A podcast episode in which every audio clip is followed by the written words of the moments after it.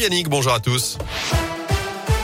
Et à la une ce vendredi, les ménages français n'ont pas d'inquiétude à avoir face à la hausse des prix de l'énergie. C'est ce qu'annonce ce matin Bruno Le Maire, le ministre de l'économie, alors que la guerre en Ukraine provoque déjà une flambée des prix du blé, du maïs, du gaz ou encore du pétrole. Emmanuel Macron a annoncé cette nuit un renforcement des sanctions européennes à l'encontre de Moscou, alors que la France va accélérer le déploiement de soldats en Roumanie. Chez nous, des drapeaux de l'Ukraine sur les façades de l'hôtel de ville ont été mis en place hier à Clermont. Même chose à Lyon, près de deux cents personnes se sont réunies dans la soirée. Un autre rassemblement est prévu demain à onze heures à Saint-Étienne. La communauté ukrainienne se mobilise donc après cette invasion russe lancée hier par Vladimir Poutine. De nouvelles explosions ont été entendues cette nuit à Kiev. La mobilisation générale a été décrétée dans le pays. Dans l'actu également, on n'en sait plus sur l'incendie mortel de Rouen dans la Loire. Une femme de quatre-vingt-huit ans est décédée en début de semaine dans une résidence senior. Son compagnon, âgé de quatre-vingt-trois ans, est lui toujours dans le coma. L'enquête progresse. D'après les résultats de l'expertise dévoilée par le Progrès, le feu se serait déclaré certainement à cause d'un mégot de cigarette mal éteint dans une chambre. Avis aux amateurs de vin, ce rendez-vous à ne pas rater à Clermont, où l'on voit aujourd'hui de Vinidome. C'est la trentième édition de ce salon. Près de quarante mille visiteurs sont attendus jusqu'à lundi à la Grande Halle d'Auvergne.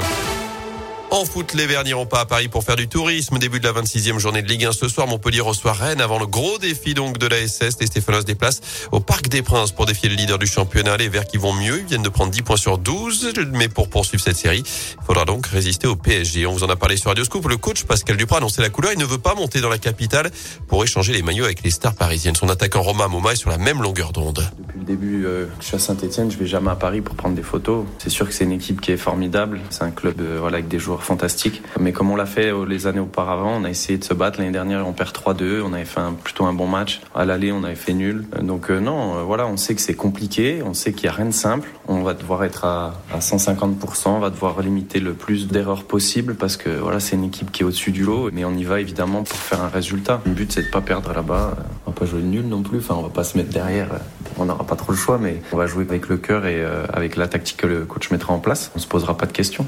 Et P S G, c'est donc demain soir vingt et une heures. Le Clermont Foot recevra Bordeaux dimanche quinze heures. L'O L recevra Lille à vingt heures quarante-cinq. Lyon qui attend, comme Monaco, le tirage au sort des huitièmes de finale de la Ligue Europa à partir de midi.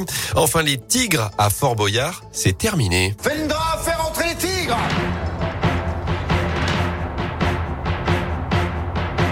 Ah oui, c'est ce qu'annonce la production de l'émission de France deux. Ils étaient présents depuis la création de la célèbre émission en dix-neuf cent quatre-vingt-dix. Alexia Laroche-Joubert précise que la production va verser une somme très importante aux propriétaires des tigres pour la nourriture et les soins des félins jusqu'à leur mort naturelle. Sachez que les tigres étaient placés deux mois par an dans le fort. Le temps des tournages, ils passaient le reste de l'année du côté du Puy du Fou.